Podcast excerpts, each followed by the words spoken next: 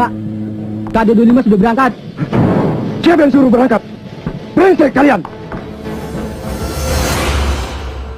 Tragedi ini dikenal dengan nama Tragedi Bintaro 1. Tanggal 19 Oktober 1987. Kala itu, dan mendekati jam 7 pagi, tepatnya adalah jam 6.40, kereta api yang mereka tumpangi, kemudian tiba di stasiun Kebayoran. Dan seperti rutinitas biasanya, kereta kemudian akan berhenti beberapa menit untuk memberi waktu proses naik dan turun para penumpang. Namun karena suatu sebab, kala itu kereta berhenti agak lama. Nah di sisi lain, di tempat yang berbeda, yaitu di stasiun Sudimara. Kereta api 225 baru saja tiba dan kemudian melakukan aktivitas yang sama, yaitu memuat penumpang, yang nantinya mereka akan pergi ke stasiun selanjutnya. Nah, kereta api 225 sendiri memiliki rute Rangkas Bitung Jakarta.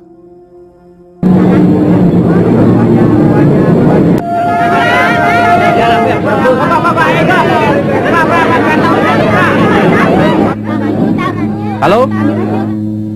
Halo Sudimara? KA220 bagaimana? Aman? Kebayaran lama. KA220 aman. KA220 segera diberangkatkan. Kebayoran. Pak, KA225 sudah berangkat. Siapa yang suruh berangkat? Brengsek kalian! Dan karena mereka menggunakan jalur yang sama, maka sesuai dengan prosedur, kereta api 225 harus menunggu kereta api 220 yang tadi berangkat dari stasiun Kebayoran. Yang tentu, tujuannya adalah agar mereka saling bergantian karena mereka menggunakan jalur yang sama. Namun pada saat itu, lebih dari 10 menit, masih belum ada tanda-tanda kereta datang. Padahal sesuai dengan jadwal, kereta api 225 sudah harus berangkat, melanjutkan perjalanan ke Tanah Abang, yaitu pukul 6.50. Dan jika satu kereta tertunda, artinya akan menunda jadwal selanjutnya. Kereta itu ternyata semakin melaju dan kemudian meninggalkan stasiun. Namun tiba-tiba, ia melihat salah satu petugas berlari kalang kabut ke arah kereta. Petugas itu kemudian diketahui bernama Jamhari. Dengan membawa bendera merah di tangannya, yang kemudian ia melambai-lambai mengibarkan benderanya, seolah memberikan sinyal agar kereta berhenti.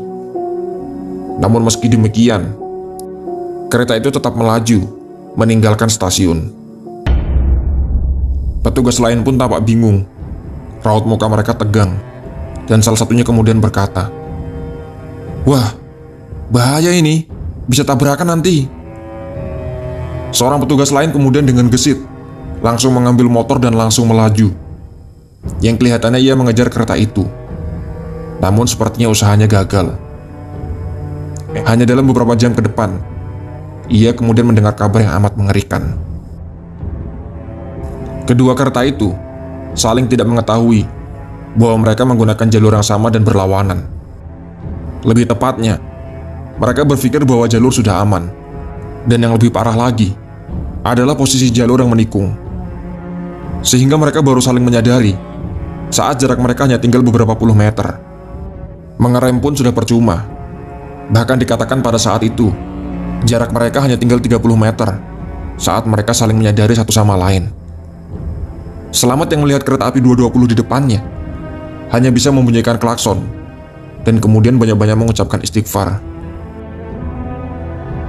Membawa KA 225 dari Rangkas Bitung berangkat jam 5 10 menit.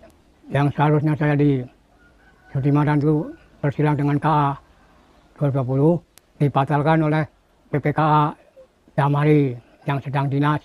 Berarti saya di, menunggu di sepertiga karena belum belum ada berita berangkat saya tetap menunggu jadi kalau ada orang mengatakan berangkat sendiri itu bohong saya masih melihat sinyal aman ketika memasuki halte Pondok Bitung.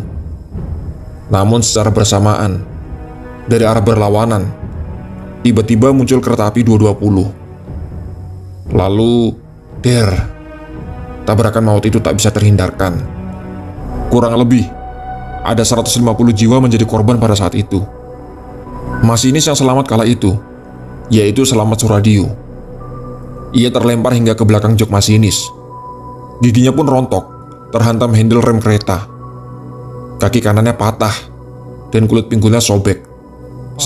Karena saya di rumah sakit apa kurang lebih ada tiga bulan, kan dia nyatakan baik, padahal saya masih belum baik.